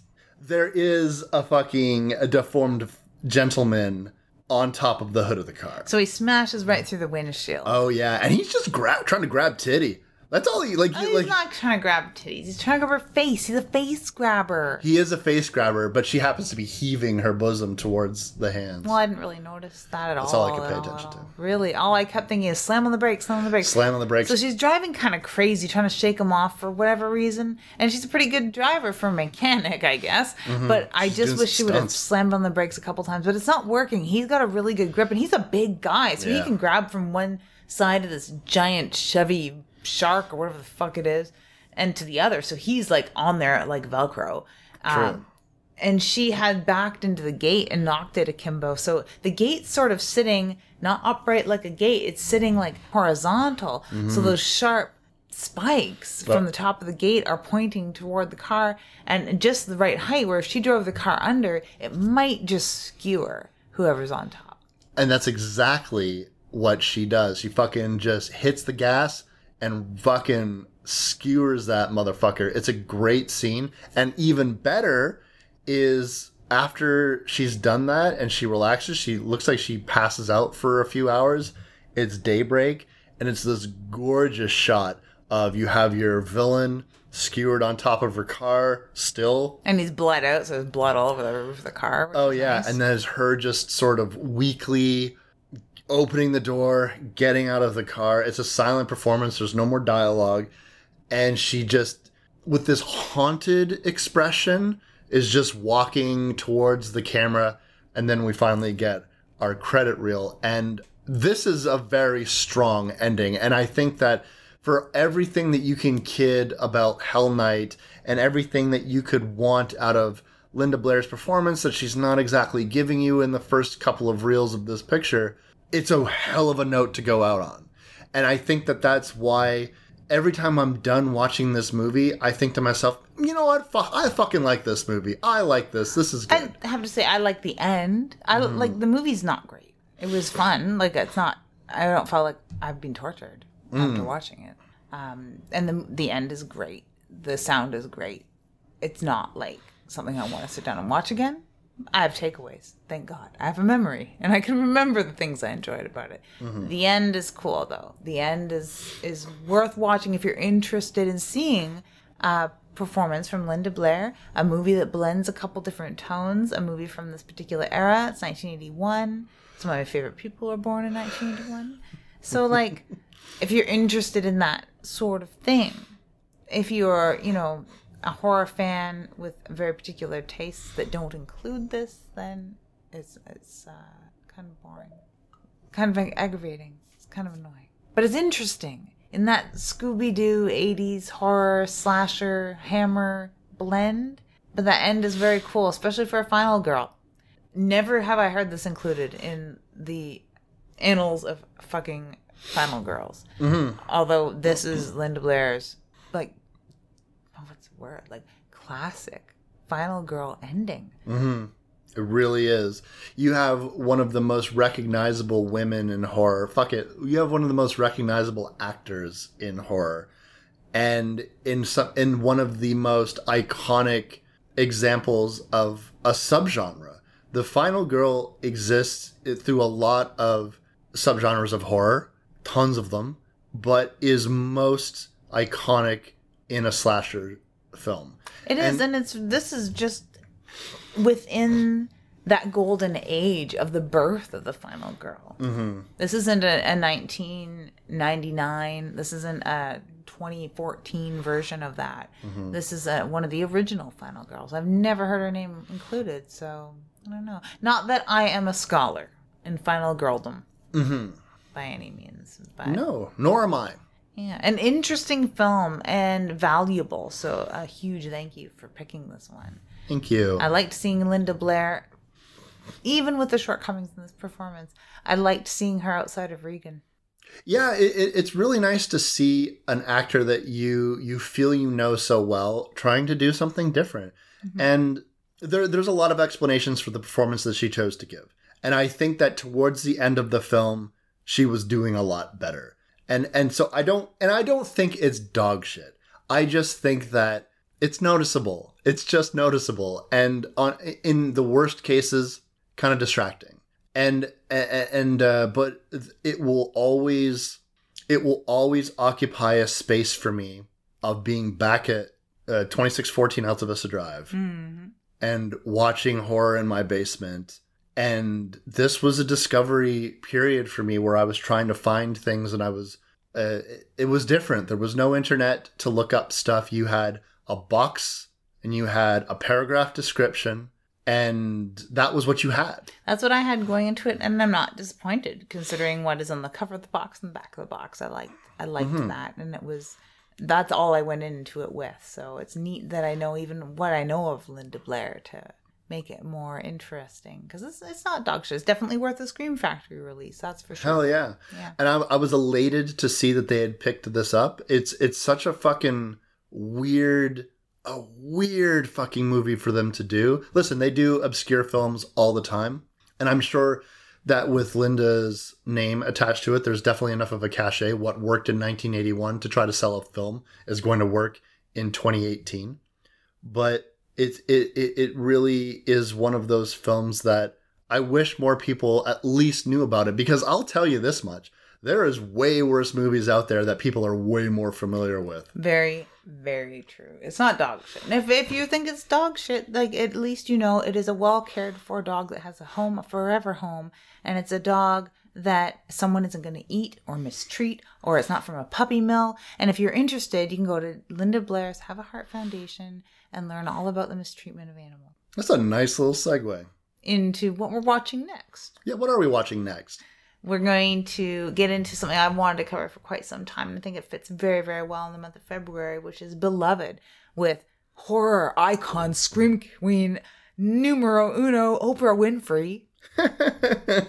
well, she fucking scares me, man. It well, I, I can tell you this much: I'm very interested to see this film. I was aware of it when it came out. I was not aware that it had anything whatsoever to do with horror. I just had no idea. There are people I know that could not finish watching it.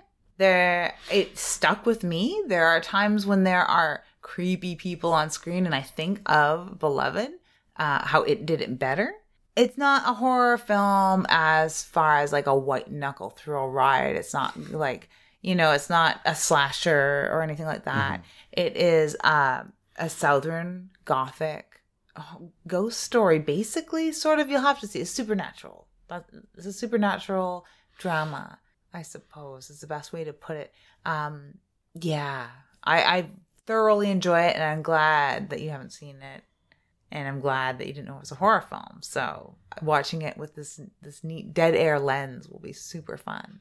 Yeah, I'm I'm it'll probably be one of those situations that leading up to the movie, I'll keep I'll keep being worried and I'll and I'll be really compelled to research when I when I get this feeling of I don't know what I'm gonna say. I don't know what I'm gonna say about this movie. And then but now I've stopped giving into that fear because even when I tell you literally that after we watch a movie that I don't know what I'm going to say about it, we talk for two and a half fucking hours. Yep, it's true, and that's what happened uh, today, basically.